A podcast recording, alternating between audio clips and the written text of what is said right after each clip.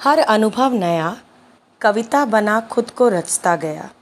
हर अनुभव नया, कविता बना खुद को रचता गया। मैंने कुछ नहीं किया, मैंने कुछ नहीं किया, केवल शब्दों को सजाकर कागज़ पर धरता गया। जी हाँ मेरा कवि मन यही कहता है। नमस्कार श्रोताओं, मैं मंजरी राय, अपनी काव्य मंजरी नामक सीरीज़ लेकर आपके समक्ष हाजिर हुई हूँ।